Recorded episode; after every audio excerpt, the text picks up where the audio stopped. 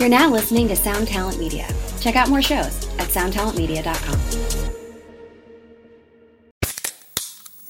Hey, what's up, everyone? I'm Matt McGachy, the vocalist of Cryptopsy and the host of the Vox and Hops Metal Podcast, where I sit down with fellow metal musicians. We talk all about their lives and music while sharing killer craft beers. If you've ever wanted to sneak backstage and share a beer with one of your favorite musicians, well, Vox and Hops is the podcast for you. This week on the podcast, I dropped an amazing episode with Dom Grimal of The Last Felony, Ion Dissonance, and Cryptopsy. There is this episode and over 450 other ones to help you enjoy life, metal, and craft beer. So what are you waiting for? It's time to become a Vox and Hops head. Cheers!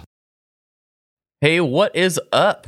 Thank you so much for coming and spending time with me today on this episode of the podcast. This is a very excellent episode, and I'm stoked to get it to you.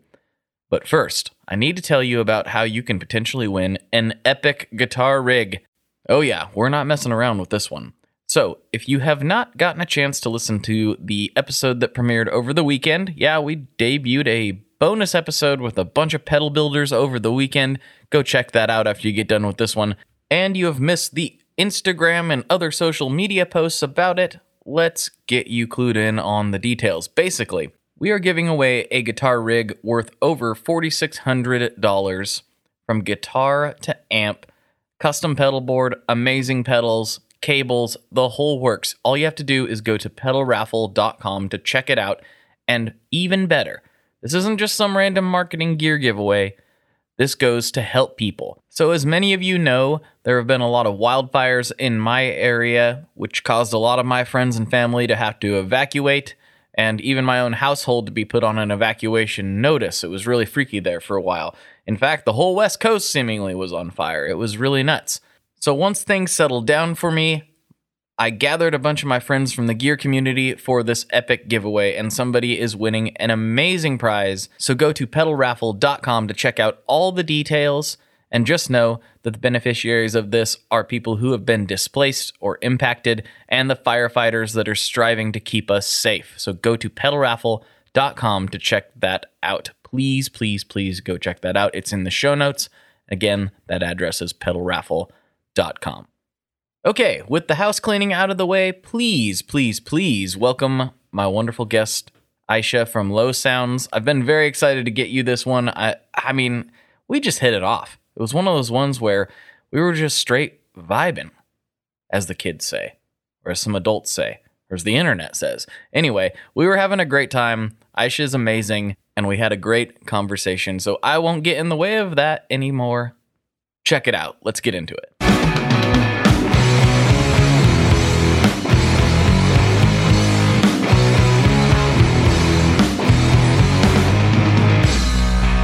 Hello, everyone. Welcome back to another episode of the Tone Mob Podcast, the show about guitar tone and the people behind it. I'm your host, Blake Weiland, and with me today, I have Aisha Lowe from Low Sounds. What's going on? Uh, nothing much. Just hanging out on a Saturday, uh, doing some, building some pedals, making some weird things today. oh, weird things! I love weird things. Yeah, yeah. I like. Uh, I don't know. I'm kind of obsessed with these like tape warbly type of sounds lately. So. Oh yeah. Working on something like that. That's really cool. Yeah, that seems to be the sound that's been in my life a lot lately. I just did a demo here last week or so of I put a new tape in my tape echo and it's uh it's still warbly. so I'm yeah, guessing it's something else, that it's huh? not the tape. yeah, which I mean I like it. I you know Andy Martin uh he messaged me after he watched it and he was like you got to take it to this guy it'll it'll smooth everything out and I'm like I don't know if I want it smoothed out. I'm not yeah, sure it's that kind of cool the way it is. Yeah. But at the same time, his Echoplex has been serviced by it's Brian Sowers of Sour Sound here in Portland, and uh, he uh, his Echoplex is the best sounding tape delay I've ever played. So he might know a thing or two about it. I would assume. Nice. I, I have a Space Echo, but I barely use it except for like recording because mm-hmm. I don't know how to work on it, and that's you know that's what I hear. Unless you can find you know a reliable person to work on them, you better just learn how to fix it. And so that's good information. There's someone to send it to if anything goes wrong. Yeah, so I guess before we like get off in too far into the weeds, the Echofix people in Australia, they have repaired all kinds of tape machines forever. And so they've actually developed new parts that they sell. And then Brian Sowers here in Portland, he he's well known for doing amps, but he's been repairing a lot of tape echoes as well using their parts and yeah, so those are those are like the tape echo people from what I gather. It's so cool that they did that. you know, because there's a lot of people out there who, like myself and you, who love the sound of it and know that there's nothing like it. You know, it just feels so good. I, it it has ambiance. really good. Yeah, it's that it's that saturation and that grit. I, I've played some pedals that do a really great job at emulating it, but there's something magical, and it might just be like in my head but when you it's play like the real some thing, kind of this is a really technical term, but it's got some extra little like oomph in there. yes, you know, just like I appreciate as soon as the you technical as terms. soon as you turn it on, it it doesn't do anything to your tone. That's like, hmm, this is cool, but that's not. Eh.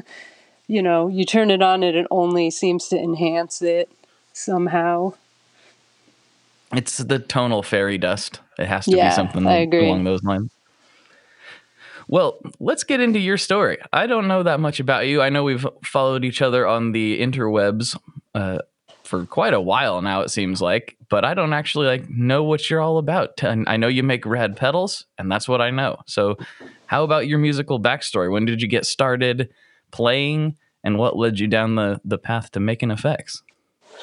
Uh, I was like one of those kids who at four years old was like, I'm going to be a musician forever. and so as soon as I could like rent a clarinet, you know, I begged my parents and I just did the whole school band thing. And then like the years where I was in school growing up, metal was huge. So I start, I got a guitar, started taking guitar lessons and like being probably the only girl playing metal at the time out there in Jersey and New York, except for like uh, White Zombie at the time, I think. Um, but yeah, so things move on, and then uh, I've always played with my two brothers. My one brother's a drummer, the other one plays sitar and guitar sometimes. I'm a bass player. And so for like a decade, them and our our two other like brothers who we've known forever um, started this like nine person crazy orchestra band called Ghoul. And uh, so I, I did that for like a decade, like I was saying. It was amazing. And then I just kind of like got the itch to go out to California. Went out to LA, and uh, it's still like my number one place. It's so weird to say that, but I I just love it.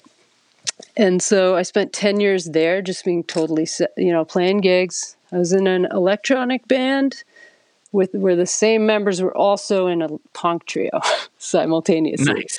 So we did this kind of experiment in LA. You could do that and just like, you know, play more shows, whatever, and play different kind of music. So it was a great 10 years. And then I, uh, I got married and the person I married to, Fiona, who does the art on our pedals and stuff, she grew up in Berkeley, up in NorCal. So uh, we got a spot in Oakland, and we stayed there for about eight years. And uh, during that time, I think I was just like really missing LA and like how much collaboration with other musicians, and just it's like a music town. Um, and so, you know, I tried to play with a few people, you know, you, you the Craigslist ad thing, whatever, and just kind of nothing came of it for years and years. And then I finally said, well, I'm kind of tired of recording. I record all the time. So I decided I'm going to learn how to uh, build guitar pedals because I love them so much. Um, and so I pretty much hunkered down during my time in Oakland and spent a few years just really like learning as much as I could online and um, getting help from some real nice folks on the forums. And uh, eventually, sort of like, you know, it takes me a while to to get all the, the information, but it's like I started to recognize pieces of things like, oh, this isn't that thing that really, I really like this circuit, and yada yada. So you start to learn how to kind of like, uh, you know, put the pieces together in ways that please your ear, I guess. It's the best way to say it. So, anyways, um, and then a couple years ago, my friend, uh, one of my friends, convinced me, even though I'm social media phobic usually, like uh, you should just join Instagram and start posting your uh, your builds up there. So, yeah, I said, all right, all right. It is really, it's kind of fun taking pictures of them and that sort of thing. So I finally joined, and the response was uh, just really amazing from folks. Um, just being so sweet and kind and getting amazing compliments. We've so now I'm uh, you know now I'm a total pro Instagram person because I've met so many nice people. You know, it's just been nothing but joy so far. And that's Instagram. that's nice. I like that. I like that. That, that. that gives me a lot of things to to shoot off of. But Instagram's a, a weird eh, anomaly in the social media space, at least for like music stuff. I was just talking about this last night uh, with a listener. Uh, hey Justin, how you doing? You'll you'll remember this conversation. Uh, he I've been really focusing on YouTube this month because I should have been doing that years ago. So I like have all this stuff, and I have the you know ability to m- make demos and stuff, and I just have never really done it. And it seems kind of dumb. Like I'll post things on Instagram, and people like, "We want to hear it," and I'm like, yeah, that is kind of the point of it, right? Like it's a music making device. it it's nice to have it's nice to have more than a minute or, you know, 15 seconds or whatever. Yeah, yeah. And and you know, the IGTV stuff was great too, but you know, you're just kind of limited on your discoverability to some degree. And you know, YouTube is is the huge behemoth that it is, and so I was like, all right, all right, I'm going to do YouTube. And it's- I I I uh what did I do? I miss well I, I unboxed the Squier and I wrote Squire incorrectly. Well, I wrote it correctly, but not how Fender spells it. And this gentleman informed me that you're going to get ate alive by the Squier folks if you don't spell that with the E before the R the way Fender does. And I was like, really? People care? And then I got to talking to him and I'm like, YouTube is just much more vicious than Instagram. I was like, yeah, oh, totally. Totally. I don't you know feel somewhat more ins- yeah you feel mo- uh, somewhat more insulated i feel like for some reason on instagram. Yeah youtube just attracts the trolls. It's true. It's just because it's huge i think. You know? Huge, it's like the easiest somewhat... thing to do for the cowards and jerks out there. Yeah. It's somewhat more, less anonymous because you like you don't i don't know not really but it feels more anonymous i guess. I said less but i meant more uh, yeah, it's, pro- it's probably like different. far. It's probably like just as bad. You know, I'm I'm watching all these like movies and shows about data mining lately, and it's just like, well, I guess they just own everything. Are you talking about the one that's on Netflix? I just forgot the name of it. Oh, what's uh, it called? Uh, I'm terrible with names. Was social something? Yes, the social experiment. No, that isn't right. I don't remember. It's I've like you can't miss it, it if you go to Netflix, though. It's like the first banner or whatever. I wonder if it's just going to tell me what I already know because I yeah, like well, pay attention to this stuff.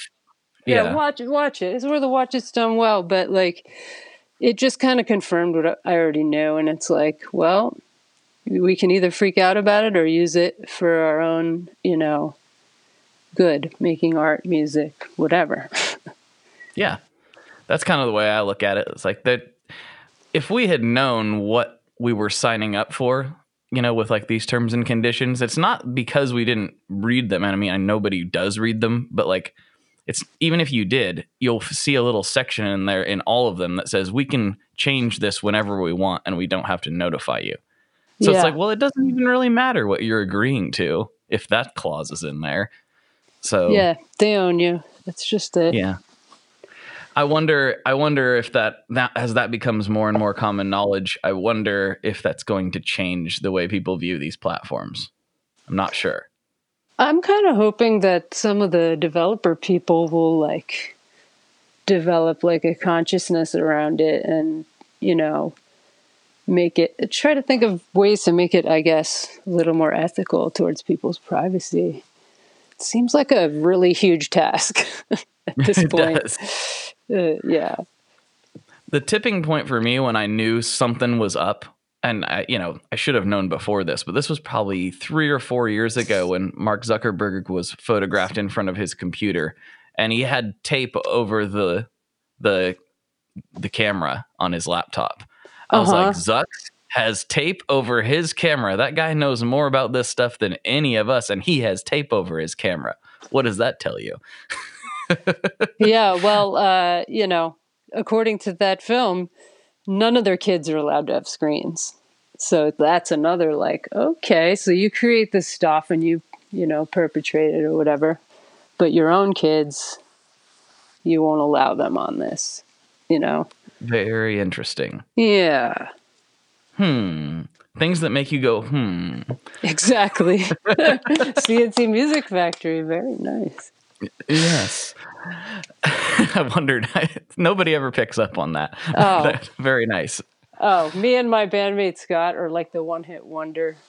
Uh, you know, you can just we can pick up on any one of them from the '80s on up, I guess.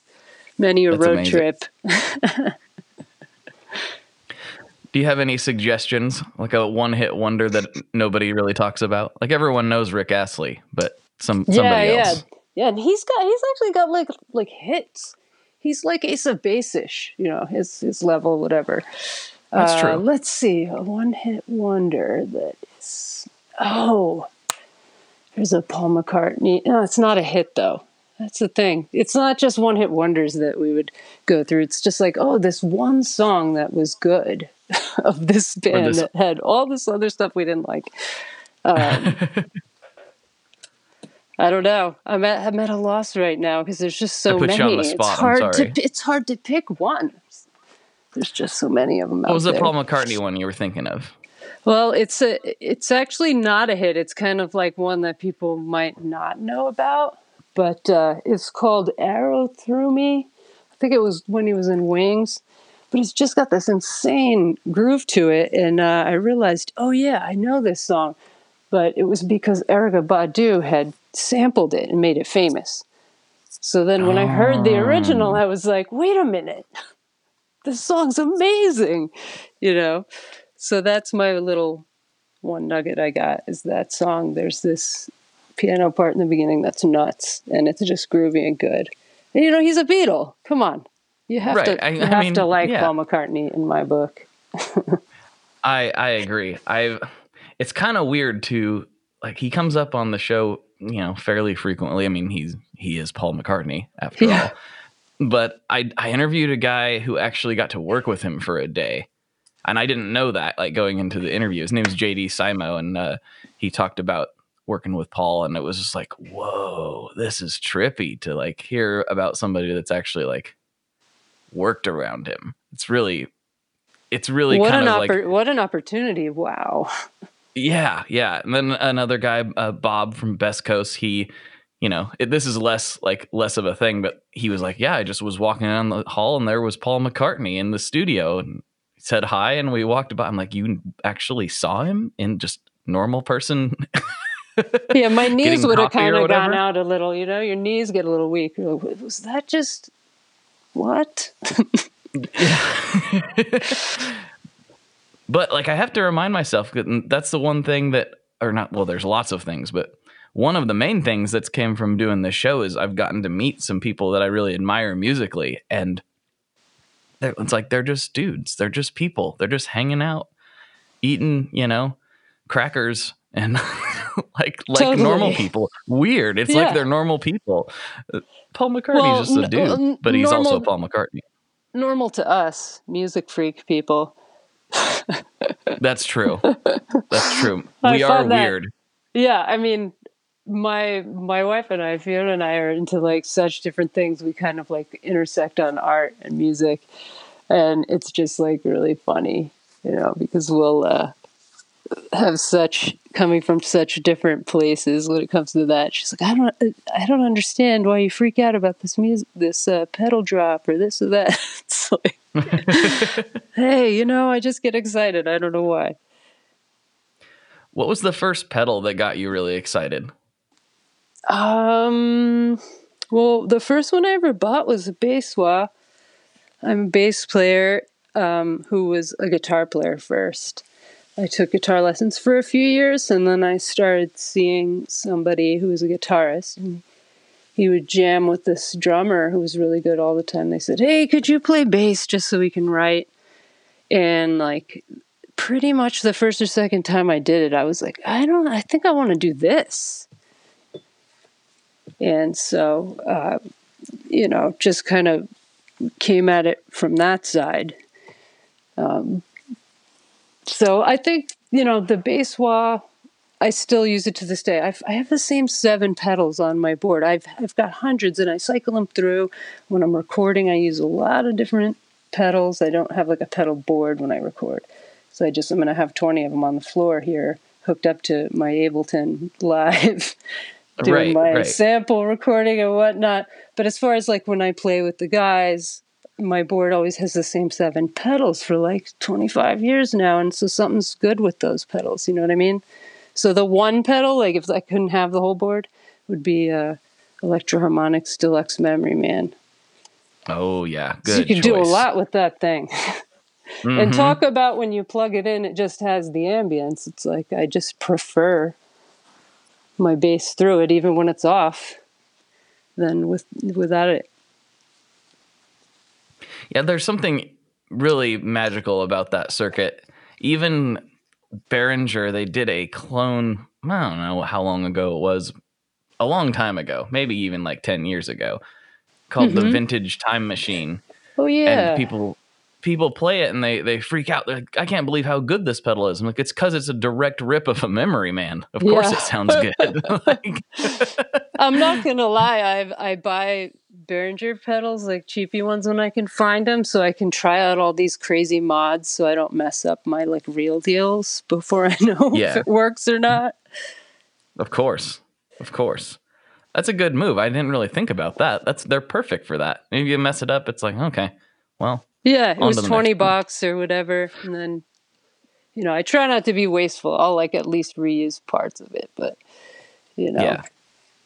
It's not as much. Yeah, I'm- it's not as much of a loss as if, if it was your original memory man.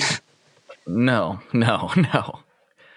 Yeah, I, I'm kind of weird with electronics in general. I, I my microwave went out here the other day and I decided I'm like, I, th- I you know, I Googled and found some things that was like, it's probably this. And so I was like, I'm gonna fix it. oh and gosh! it didn't it didn't end up being that so i mean microwaves are cheap but it was interesting looking at the guts of it and going i'm like oh this is all like first of all through my this is how dorky i am. Through my like investigations i realized that almost all microwaves are basically the same outside of like really expensive ones that have extra programmability or whatever. Like your regular microwave like they're they're li- like the one i bought to replace mine literally just has a different looking Case. control panel no Yeah. no the case is even the same Oh no it's way! literally just literally just the control panel i actually the dishes like the little glass dish and everything fit in the they they are swappable so we like kept the old dish just in case it Hey, breaks you know anyway that's it. That's somewhat eco-friendly, I guess. Maintaining a sizing standard, or you know, I don't know. Well, what is what I found most interesting about it is when I took the control panel off to get to the little micro switches, is the board was all through hole. I Oh, kind of expected it to be, yeah, I totally expected it to be SMD, and it was all through hole. Granted, this is like a wow. ten year old microwave, so maybe they've changed, but I don't know. I'm not going to Oh, take now apart my you new got. one. Now I'm going to start taking those apart because you know I go to all these salvage places and I just take stuff apart. And Uh-huh. uh, I never take apart microwaves, but if you're telling me there's some through hole, then who knows? I might find something yummy in there. Well, hopefully not I some mean- old food, but yeah. some- Ooh, yummy. yum. This is crusty. Mmm. Vintage. It's vintage food. That's just what Vintage microwavable food. This is a Hungry Man dinner from 1993. Oh, Oh, my gosh. I was telling my niece and nephew last night at dinner, I said, Our mom cooked all the time, right? So we used to beg for those like TV dinner things because they, I don't know, you know, the other kids ate them. But that was really Right. just because their moms were like too lazy to make them dinner. Oh no. but we used to beg for those hungry mans. We like that nasty Salisbury steak one, you know. Oh no. Oh, no. definitely eating those. Oh. Oh man, Harsh. that's.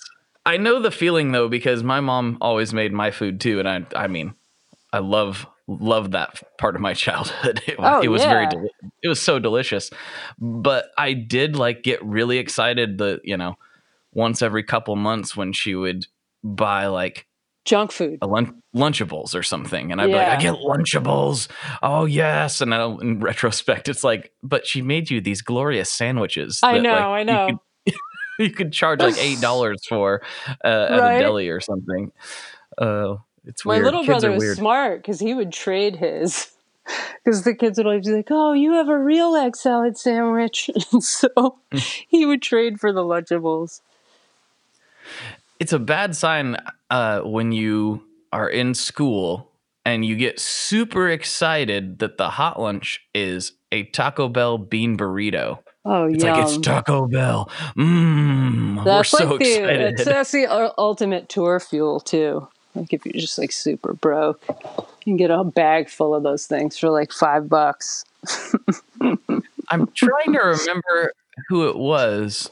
Somebody I interviewed on this show, their band or a friend, one of their friends' bands, something. They actually got sponsored by Taco Bell, That's so they can just for free the whole tour. I'm like, well, that's actually kind of great because uh, there's always a Taco Bell, and they're and that's worth for. at least fifty bucks. That's right. If you ate, tour. if you just ate your heart out the whole tour, you might rack up a hundo. it's amazing how cheap it is. It's also I know it makes you wonder. I was going to say, like, what is in that?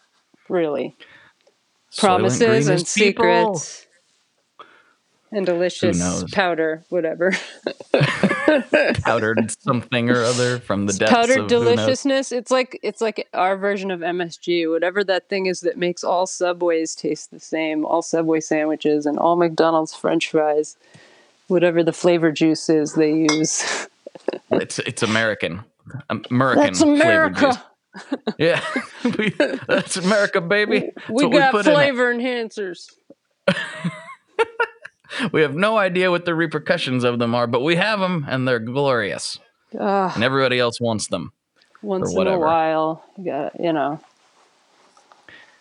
Yeah, I get it. I had Wendy's for the first time in forever yesterday, just because it was Oh. national National Cheeseburger Day, and my son really wanted chicken nuggets, and they were giving away chicken nuggets if you got a cheeseburger. Nice. You so so so you dove in. I, I went for it. Yeah, they have a uh, they've re-released their pretzel. What is it? I, I can't remember what it's called now. They're like pub pretzel burger or whatever. And I gotta say, Oh it's been a long time since I've been to Wendy's. Underrated They're- fast food. It's pretty they were solid. always like one of the better ones, I feel like. Like maybe Mm-hmm. their ingredients are a little better. The chicken sandwich was really delicious from what I remember. I haven't had one in ages, but the other night I was so tired coming home from rehearsing. I drive an hour and a half. Uh, oh, woof. That's the distance between me Yeah. and my one brother and then the other four people. And so we drive down to Jersey to play, and I'm driving home and I'm just starving, you know. And I'm not going to lie to you, I almost like hit the Arby's. You ever have one of those roast beef sandwiches at Arby's? Oh yeah. That that It's is like a been, perfectly flavored food. whatever whatever that thing actually is, it's just so delicious and it and I, I had you know my brother to shame me. He's like, "Don't do it," because then he'd do it too. You know, right. of course. Yeah, it's it's a thing. Like I normally try to eat pretty good. I talk about nothing but like food that isn't good for you on the podcast, so people think I just eat pizza all the time. But like I do try to eat pretty good most of the time, uh, and I like really good food. But Oh, yeah. sometimes, sometimes you got to give in a little. Get yourself that Big Mac once in a while. You Oh gotta do it. yeah, I do it. I have to do it kind of secretly because my family will shame me.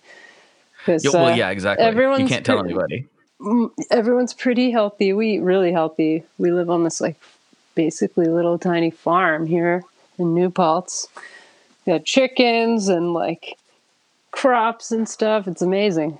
Coming That from Oakland. fantastic. Oh yeah, it's it's amazing. Coming from Oakland, it's like um, it's such a, we just did a 180 you know like just such a different kind of life but it's been really amazing to just not be on guard all the time you live in the Mm-hmm. city you know you got this crackhead over here and there you got this over there and you're always dealing with something and out here you can kind of just be you know I, just to be able to sit out in the yard and just not get bothered by anybody and sit on the grass you know Right. haven't haven't been able to do that in a lot a lot of years and it's it's sweet good to be i'm living with my brother and his family it's amazing we're playing music again and um, not letting the whole covid thing like turn our music to a grinding halt if we can help it you know? We're safe about it but we all feel like it's really important. And now we're going back to like the real reasons why you play in the first place. It's not to like get rich or famous it's just because you love playing music you know? So whether you're playing shows or recording or just doing it for the simple love of it we're, you know we all feel like we got to do it and it feels great to do um, people got to keep playing music I mean, it's it's a weird thing to think about, right? Because how Yeah. much some of us just need that outlet and need that in our lives, like that desire and that need to fill the space with sound. I don't know what it is that drives a person to that, but like I I was not happy like at like a pretty good job. I'm not gonna lie. Like I was I was in a position where I had tried to get for years, thinking that it was going to make me happier in my day to day, and it, mm-hmm. it it didn't. That's when I started doing this and like talking to more musicians and just getting heavy, you know, heavier and heavier involved into the music world. That's what made me really happy is to be working on that stuff. So now I'm working more than ever, and you know, weirdly making a lot less money, but I'm way happier. yeah. So it's We're- fine. We're finding that too. Like I was saying at the beginning of our conversation, you just you just have to have a lot of hustles nowadays. Um, we all got to roll with it as best we can, considering the circumstances. But doing the music stuff is just going to help keep you, you know, I think motivated for life in general. It's just Mm-hmm. it gives gives you back a lot, and uh, anyone who dives in and you know tries it, I'm always a big proponent with kid the kids and their friends. Like my niece and nephew play several instruments and you know always encouraging them. Um, and it's really cool to see it light them up you know the way it lights you up. Um, to be able to share that with as many people as you can is, is a true gift. And we have a gift um, that we can do it you know? I think a Oh, lot yeah. more i think a lot more people could honestly do it if they try too. It is a gift but i think a lot of people have the gift. I think so, but I I also think that to be able to do it at a level that or to have the drive to do it is actually I think that maybe the gift more so than the talent itself sometimes because I'm not naturally talented at all like at all. I had to work really hard to get semi proficient at the the guitar and you know that's questionable. But it's having that drive to try to do it. I think might be the actual gift. I'm I think sure. you're right that like whatever it is that makes you be able to go and practice for four, five hours a day, every day, and look forward to it and not dread it. You know, Mhm. um, especially you know hanging out with the kids. It's like sometimes it's hard to get them to practice. You know, but uh, when there's that drive there, you know, really that's I get what you're saying. It's it's just so important to have that to get to that level of where you you know I feel like there's it's like the two year mark or something. When I was taking lessons, you're just learning all these scales and chords and stuff and songs, and then like you, th- that first jam with people. I think that's that's what does it too. You realize like, wow, okay, I worked really hard, and now I can actually do this with people Mhm. and it propels you to like want to keep getting better. It's like what the Yeah, yoga I- people say, deepening their practice. You know, that's what that's what we're doing. That's right. That makes sense. Yeah, I'm not sure if you're familiar with Daniel Donato. He's a guitar player in Nashville, uh, younger dude, but just absolute shredder. Uh, he he was on the show and he he made me feel weirdly like a lot better about my you know level i guess. Because you know you look at somebody like him and everyone's like this guy is just such a killer player. Like he's just unbelievably talented. And he is unbelievably talented. He has a natural ability. But he told me he's like also i also practice for 10 to 14 hours a day for years. Wow. so i'm like oh i've never done that. I'm probably never Yeah. going to do that. So that makes me feel better to know that like even though he is naturally talented if i put in that kind of time i'd be a lot better. Like it's it's un like there's no way that you wouldn't be better if you spent 14 hours a day playing guitar. You would be. There's which is ex- no which way is ex- which is exactly why the drive is the gift. yes he's got more of it than i do yeah. Well, you know what too though with I don't know about you, but with music now it's like there's uh you can do blog, you can do vlog, you can do Instagram. There's all these extra ways to express yourself musically. Um and so it's it, I don't know about for you, but for me it's like I have a hard time dividing time between playing music, practicing, building pedals, breadboarding uh stuff, you know, um I don't know, all the different aspects of music, listening to podcasts, you know, Right. watching music biopics. So it's just this uh, all encompassing world to me. But in order to, to shred like that, yeah, I mean, you, you got to put in those crazy uh, dozen hour days. I, you know, the metal years were all about that. I remember my brother and my, you know, my partner at the time would do that Steve Vai seven hour guitar workout. oh It's boy like this wow thing he, I think he published in one of the magazines back in the day. And so these two would just for, for weeks, just trying to do the, the back and forth on that thing.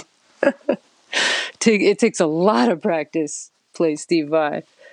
Oh yes, yeah, he's unreal. He's unreal. I'd love to talk to him someday. I wonder Right? what kind of nuggets he would drop. Yeah, I hear he's a super nice guy too.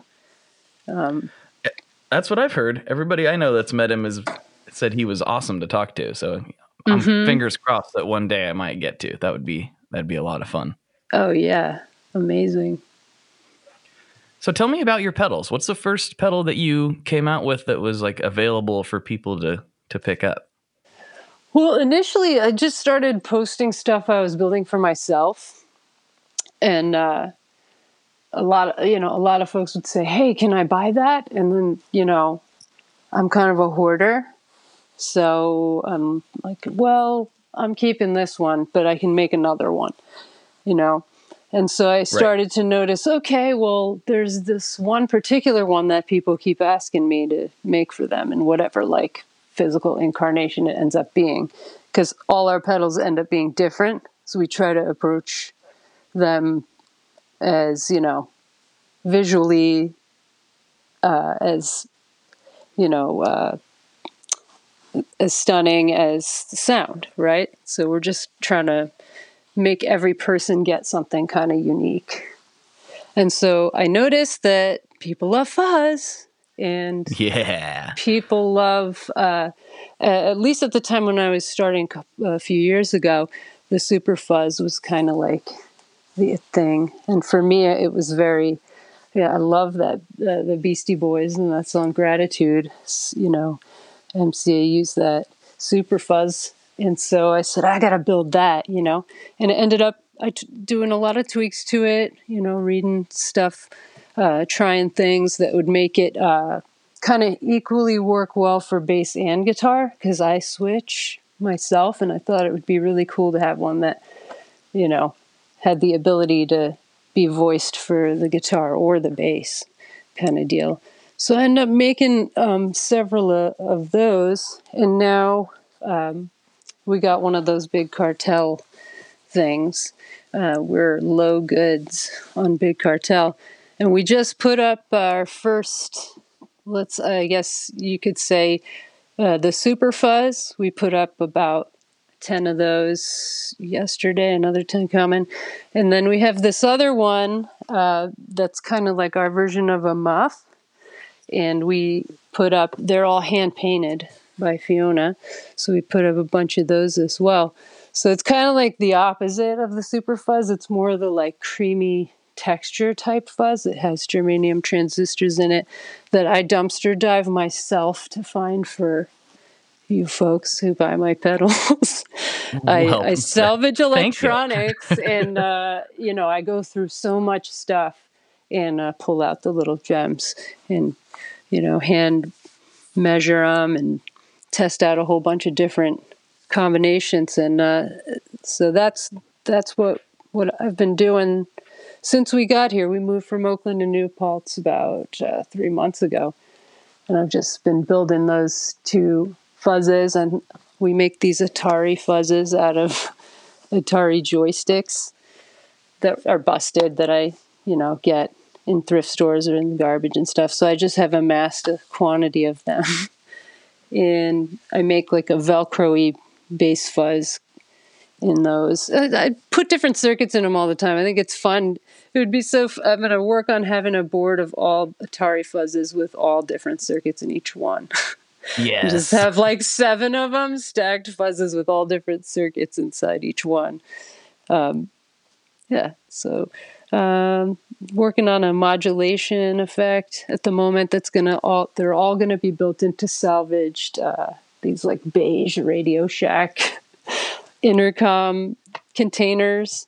Um, I don't know. I found one, like I said, in the garbage one time, and I built a pedal into it. And I said, "Oh my gosh! Not only is this thing kind of the perfect size for a pedal, but it looks really dope, and um, you can put a lot of circuit in there. It's a decent size on the inside, and so now I'm like hooked on all these old, um, you know, like Radio Shack '80s type looking stuff. And uh, I love you that. know, I love that stuff so much. I love seeing that. That I have a, just- a Game Boy Fuzz that somebody made. It. It's uh, oh, it's those so are good. amazing. Yeah, I'm, that's uh, so oh, cool. I'm blanking on it. Come on, name of company. Come to my brain. Uh, ray gun effects eh, over across the pond. Oh, that's right. That's right. They didn't they sell out in like a second. Yeah, they sold out the first run like super fast, and I got in on a second run. This was like two or three years ago, and I think they have an updated version now, but they always like sell out like immediately because I mean, everybody's you know wishes it was still the 80s and the 90s, Yeah, which me I understand. too. Ah, the glory Sigh. days. I know. I always am listening to my like '90s music and my '80s music. And the kids are just like, you know, these kids they're into like Billie Eilish and that kind of thing. So, I, I I've just got the dad rock going in their eyes.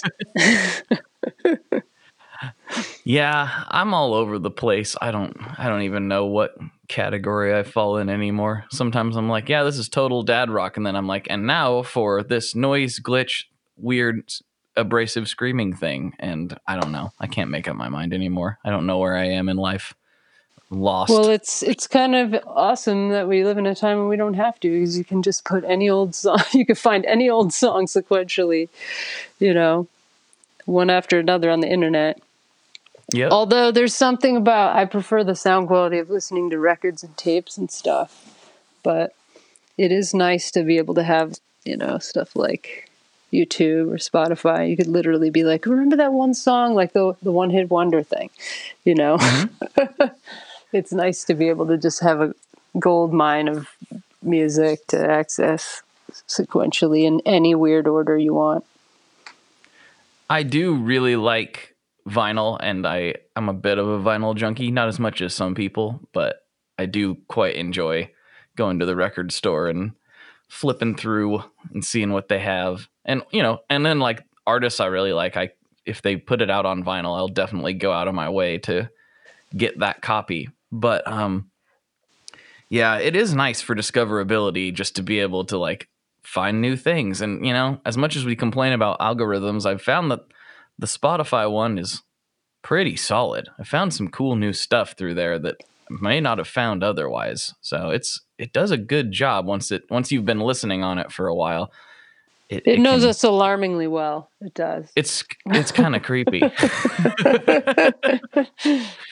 I prefer to listen on Apple Music because I know it pays like marginally better than Spotify, and I do pay for Apple Music. But sometimes I gotta, you know, just to stay abreast of what things, you know, what's going on because Spotify is such a huge platform, and obviously this podcast is on Spotify and amongst other places. So I just kind of need to go on there and explore to know what it's doing because you know it's part of my job.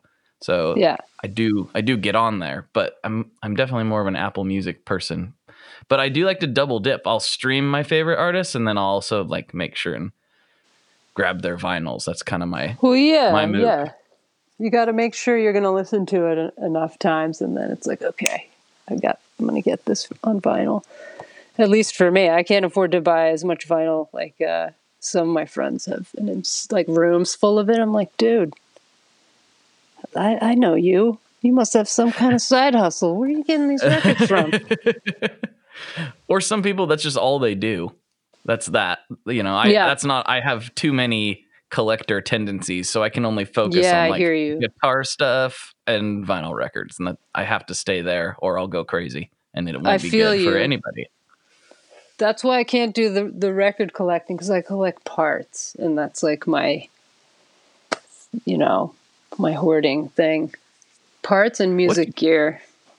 What's your method with the parts? Like you you just you see a dumpster and you're like, I'm gonna go and look in that dumpster. Do you like have No. have a like a set of rounds that you make or something? Not like so literally. I mean, there are some places where you can find stuff. Like uh, when I lived in LA, it was pretty cool because the Guitar Center on the strip, the garbage can was always full of gear. So you could Oh, find, wow. st- yeah, yeah. So that number one. So that's when I started realizing, especially in LA, you know, dumpster diving at these like electronics places. This place um, in Burbank, and you can find stuff in there, and um, you know, simultaneously I do these like environmental jobs. I do, you know, salvaging and stuff. So it kind of start started from there. But what it really was is that I really like old pedals, analog stuff and whatnot. And I'm noticing like these parts are so expensive if you if you can find them. And then a Yeah. lot of times you spend all that money and then you measure them and they're just not going to work out. They're not, you know, in spec. Um, and so I started reading a bunch of stuff online, like I said, you can just tear open old stuff. You look for certain period things that you you can say, okay, well that era of parts is going to be great for that old circuit I want to build, yada yada. And uh, so I started working for this eco park, and they would literally go to the dump every day and there'd be four of us that would just go and pick things that didn't look like trash out of the like landfill before the bulldozers come and like just put it into landfill truck um, and it's just amazing the stuff you find because what happens is people pass away and sometimes their kids or whoever's dealing with it they just don't want to deal with it so they literally just put it in the garbage and it's amazing things a lot of the time. A lot of the times it's garbage, but um, we found a 62 P bass, like parts of a 62 P bass at the dump, Whoa. And my friend spent a thousand bucks getting it fixed up, but it's like amazing, amazing bass, and um, you know, so what I I look for like projectors, old stuff, and like in terms of my enclosures, I like stuff from the 80s, the look of it. So I look for um, answering machines and like, I don't know, uh, dialysis machines, like medical equipment and things like that. And I like to build old, older type circuits in there. But um, I just have like a library of all the stuff that I've pulled out of the garbage, like cleaned up, measured, and um, it's interesting because Fiona's now at the point where she's like, you, "You're never going to use all this, so what are we going to do about it?" and she's like, she's like, so stuff. she's so right in a way. I wish you could see because it's literally now it's in our our bedroom. All my little component drawer cases. Like, is that a OCD that I just like spend hours measuring and organizing parts? Maybe she's trying to do an intervention. Now that I think about it, It sounds It's fine like- to me. I don't I don't know what the I don't see any issues here. It because it's a lot. fine. It's a lot. I'm not gonna lie, but you know, that's cool. Pretty soon I'll just have to send little care packages to my builder friends. Because I can't show up with any more new old stuff unless I get rid of some of the old, old parts. That's what I was gonna say. You just have to start building like crazy, and then pretty soon you'll clear out your stock, Yeah. and you'll you'll need more. It's it's a great cycle you found yourself in. Yeah, it's true. I have to say, there's only a couple of things that I generally have to buy new because I've just found so much, you know, stuff that I need. Um, so that is true. But I think I do have more than I personally, my two little hands could use. so I'm thinking about in the future trying to come up with a little trading post for people who build um, bo- sound boxes, pedals, synths, whatever. Um, I think it'd be super fun to be able to like, you know, keep these things from going into the garbage and they're really good parts, have them get used. And uh, so that's sort of like a little future dream I have like, hmm, I, the wheels are just starting to turn, but I think it would be cool. It would be a lot of work, but it sounds like the kind of work you would enjoy doing anyway. So I think you so hit bad. the you, yeah you you hit the nail on the head right there. I started to realize I think it's my Zen thing is organizing and this kind of thing. And so, wouldn't it be nice to be able to get these old parts, but have an exact reading for it before you buy I know it? there are builders that would that would go for that, especially Yeah. if they don't have to. I mean, they're going to because every, like half the people you I do. know are OCD. They're gonna they're gonna measure it themselves, but like uh, knowing it that just- it's it- probably gonna be you right. Exactly. It's like whenever you buy anything from Small Bear Electronics, you know that thing when you measure, it's going to be like dead on for what you need it for. And that brings you this like joy as a pedal nerd builder Mm-hmm. person. Well, because it's so frustrating to get a bunch of stuff and throw some of it away because it, or do Oh, something gosh. with it. It's like, oh, it doesn't work the way it's supposed to. Like, yeah, it's, so and you have to you have to measure just like hundreds of them, you know, and sort through. And like you said, the ones that are just unusable, we're starting to try and come up with ways to like incorporate them into the art on the on the things we build. Like Oh, nice. my niece, my niece has been painting pedals. She's like really sick artist. And so she came up with the idea. I have these old, awesome Russian transistors that look so cool, but they're like totally dead. I think they got like microwaved or something because they're done. They're done for. So she cut the legs off of them and started gluing them on the top of the pedal. It looks like a UFO, and she made a little space scene out of it. I was like, "This is genius." that sounds I just- awesome. so you know it's like we're just we're like really environmentally friendly family. Like i said i work in salvage and uh, so we're always trying to find ways to um, reuse and recycle all the stuff that we find that's good. So this trading post idea is definitely on my mind. Get it circulating a little bit maybe.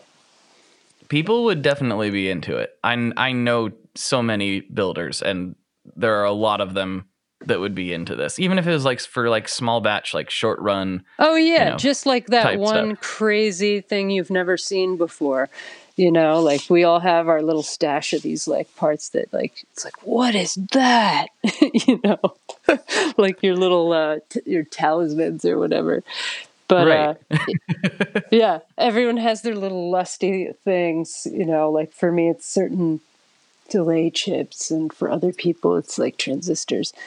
So, you know, it's kind of fun. You know what? Trading is so much fun, whether you're trading gear or parts or whatever. I've gotten to know so many awesome people like trading through Instagram, like trading pedals, um, art. Uh, it's just been really cool. Trading is fun, so it would be really exciting to be able to do that with not only gear but parts. I mean, it's kind of the basis for for all things commerce is trading. We've just Oh, yeah. decided that that over time that these pieces of paper or these digital pieces of paper are the preferred currency. But back in the day, before we had all that stuff, it was like, how many chickens can I get for this? You know, you know that that was the whole thing. That's all. That's It's- what we've done as humans. chickens are so much more quantifiable than a piece of paper. Yes. like this chicken's going to lay X amount of eggs. And now, I uh, and now it's not even a piece of paper. It's like click. You just paid seven hundred dollars to so and so. It's like, did that was that money ever real? You know, it's a weird like, feeling. clicking it I rem- around. I, I remember thinking that as a kid, like when things were slightly, they were starting to become more digital, even with checks. I was like, but the, the bank says that it's there. But if this bank was Yeah. just deleted, it wouldn't be there Right. anymore. it's not there. exactly. That's why you gotta have the shoebox of cash under your bed. That's Not right. that I have that. Don't come here and steal my shoebox of cash because it doesn't exist. but I definitely was like a doomsdayer in my late 20s for a minute. I got really like, after 9 11, I just got like all paranoid and like wouldn't use the bank account and stuff like that. And uh, it's interesting because that's how I felt, you know, at the beginning of this electronic banking thing. I was like, I don't trust it. It could get deleted. It could get hacked. You know, like there's just a million things you you could think of. And now it's just like I go places and people don't take cash, especially because of COVID. They're like, just put your card in the thing, no cash, don't touch Right. it. You know, I'm like okay, what do I do with all this cash that I just took out to pay you with? right. Yeah, Yeah, it's weird. It's weird. I I've kind of switched gears. I was sort of like you, not quite to that extreme, but I was like, you know, I kept like some stuff on hand in case I had to get out. Uh, Yeah. And then with all the fires recently, I Mm. have kind of put gotten back into that mindset a little bit because I did have to load my vehicles. We didn't end up having to leave, fortunately, but we got to load your stuff. You were you might have to leave status, and I was Ay, like, uh. I was like, ooh, and I was thinking to myself, like, I got the jump on it a little bit because I was paying really close attention, um, and I was able to get to the store and get some, you know. Cans of nonsense uh, to, to eat. dog food. don't eat it. Yeah. don't eat it. Oh, oh, don't. Oh, okay. You Well, could eat like nuts and berries in the woods. Don't eat dog food. Don't ever let it come to that. That's how it was in the beginning of COVID. That's the only thing that was on the shelves when I would go shopping was like canned, you know, dog food and and like that one bag of rice. It was really weird. I again, like with the COVID thing, I got the jump on it a little bit because I'm just like, well, I'm gonna go get a bunch of stuff, and okay, of course, except for toilet paper, I didn't see that coming. Uh, but but uh, I was like, I'm gonna go get, you know, a bunch of frozen stuff and a bunch of just in case. I was even thinking to myself, it's probably not gonna happen, uh, but just in case. And that's kind of how I felt with this fire stuff. I'm like, we're probably not gonna have to leave, but I need to get a bunch of stuff and have a case of water on hand and all that jazz. And so I'm kind of switching back into like, you know what? You're not quite prepped up enough. And most people aren't quite prepped up enough. You don't have to go crazy. You don't have to have like hordes of ammo or something, but you should have like a case of water and some beans. you know? Like it's- Yeah. it's, not hard to do. Absolutely. And like, you know, instead of filling up the freezer, remember that if the electricity goes out, that's going to all go bad. So we've been like stockpiling huge bags of rice and beans and stuff, just like you, just in case. But of course, like this summer, the bugs are insane here, which, uh, and so like this huge bag of rice got worms in it. And we were like, oh, this is. This is This what we get work. for hoarding food. like, Right. it's hard to gauge how much you need to have on hand, but you're in a pretty good Yeah. setup with having some chickens and growing some stuff already. That's that's Yeah, better yeah. than most people. it's just in the winter uh, they don't lay, and you know the gar the uh, the little vegetable farm there probably won't be much going on all winter, but we definitely have been like fire roasting amazing amount of tomatoes and jarring it and that kind of thing. it Good is call. nice to have those summer tomatoes in the dead of winter if you got a bunch of them canned up or whatever. Might as well, right? They're yeah, right there. we've been doing we've been doing all this rustic stuff. I like it. I'm a little bit jealous. That sounds Super fun. Sounds, no, it's Yeah. it's cool. I like that. You know? All the more reason I need to get out of town. I want to get out of town one of these days, hopefully. Fingers crossed. We'll see. So are you in the city? I'm in the burbs, Okay. which is, you know, a little better than than being in the city as far as the stuff we're talking about goes. But I'd like to get out further into the woods a little bit. Yeah. into the woods. I mean, with all the fires, that sounds kind of counterintuitive, but that's just always where I've wanted to be. Is kind of out in Oh, the woods. I want to go as far as I can and still have good internet. That's what I want to do. yeah. Well, I mean, that's kind of what what brought us out here was just the fires keep keep getting worse, and uh, my family's out here, and so we just wanted to be in the woods. And same thing, it's like the fires kind of were freaking us out, and then the opportunity came up to come out this way, and I said, you know what? Let's just let's try it out. I'm a city girl, but let's try this out. and it's been wonderful. It's been really nice being out in nature, not having to listen to just like the constant din of the city with your window open, you know?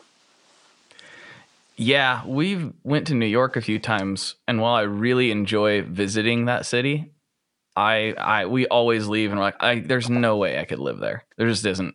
I would go insane. I'm not tough enough to live there. It's it's too much, too much I don't for know me. if you I don't know if you noticed this, but I notice this now when we go to the city because we're like an hour and a half north of the city. We go in um, occasionally, and we, you know, we just noticed that it's exhausting to spend a day in the city when you're not used to that pace.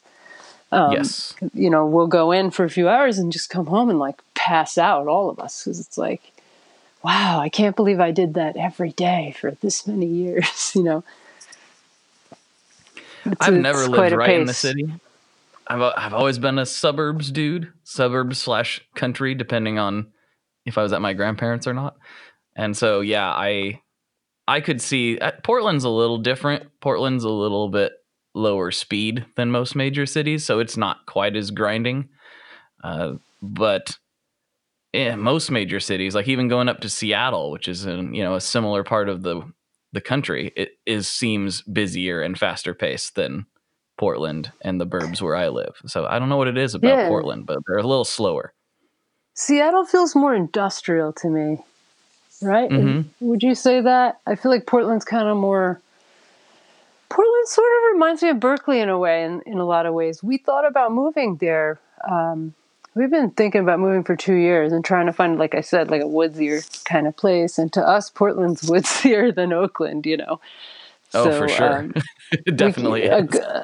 a very dear friend of mine lives up there and he's like yeah come on up you know hang out and showed us around and we really loved it but we were just like thinking we kind of want a little more woods Yeah. and so you know we checked out a lot of spots in norcal but it's just really expensive. There's not a lot of grocery stores which we like to eat well like you and need good food around and it's like pretty desolate in the area that you know we wanted to go look in. But out here in the Hudson Valley it's like a it's like a food paradise over here. We literally just go to farms and pick stuff up. It's amazing. Ah, so good. That's the way you're supposed to do it. You know? I yeah I think. it's and you know what too it's cheaper i was shocked Yeah. i was like oh because in you know in berkeley or in oakland if we go to the sunday farmers market if you want a chicken you better have $40 because that chicken's going to be $40 if you want Mhm. that free free range pastured so you know we get them out here it's like 20 bucks i said oh my gosh it's it's like half price right.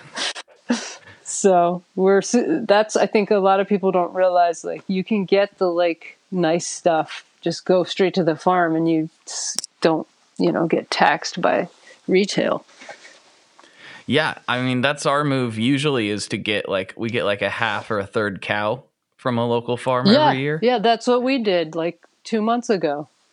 It's way better tasting, first of all. It's way better Oh, for yeah. you. And it's cheaper. It's win. There's wins. It's all wins. There's no lose. It's all better. It's And the they, way they give go. you like a they give you a nice variety. You mm-hmm. know, it's really it's good stuff that I wouldn't have like. I wouldn't have bought pork breakfast sausage, but it turned out to be like the best meat in that freezer. Yeah, exactly. it was amazing. I love that we're talking about food so much. This is great. Oh, geez, I just realized what time it is. Yeah.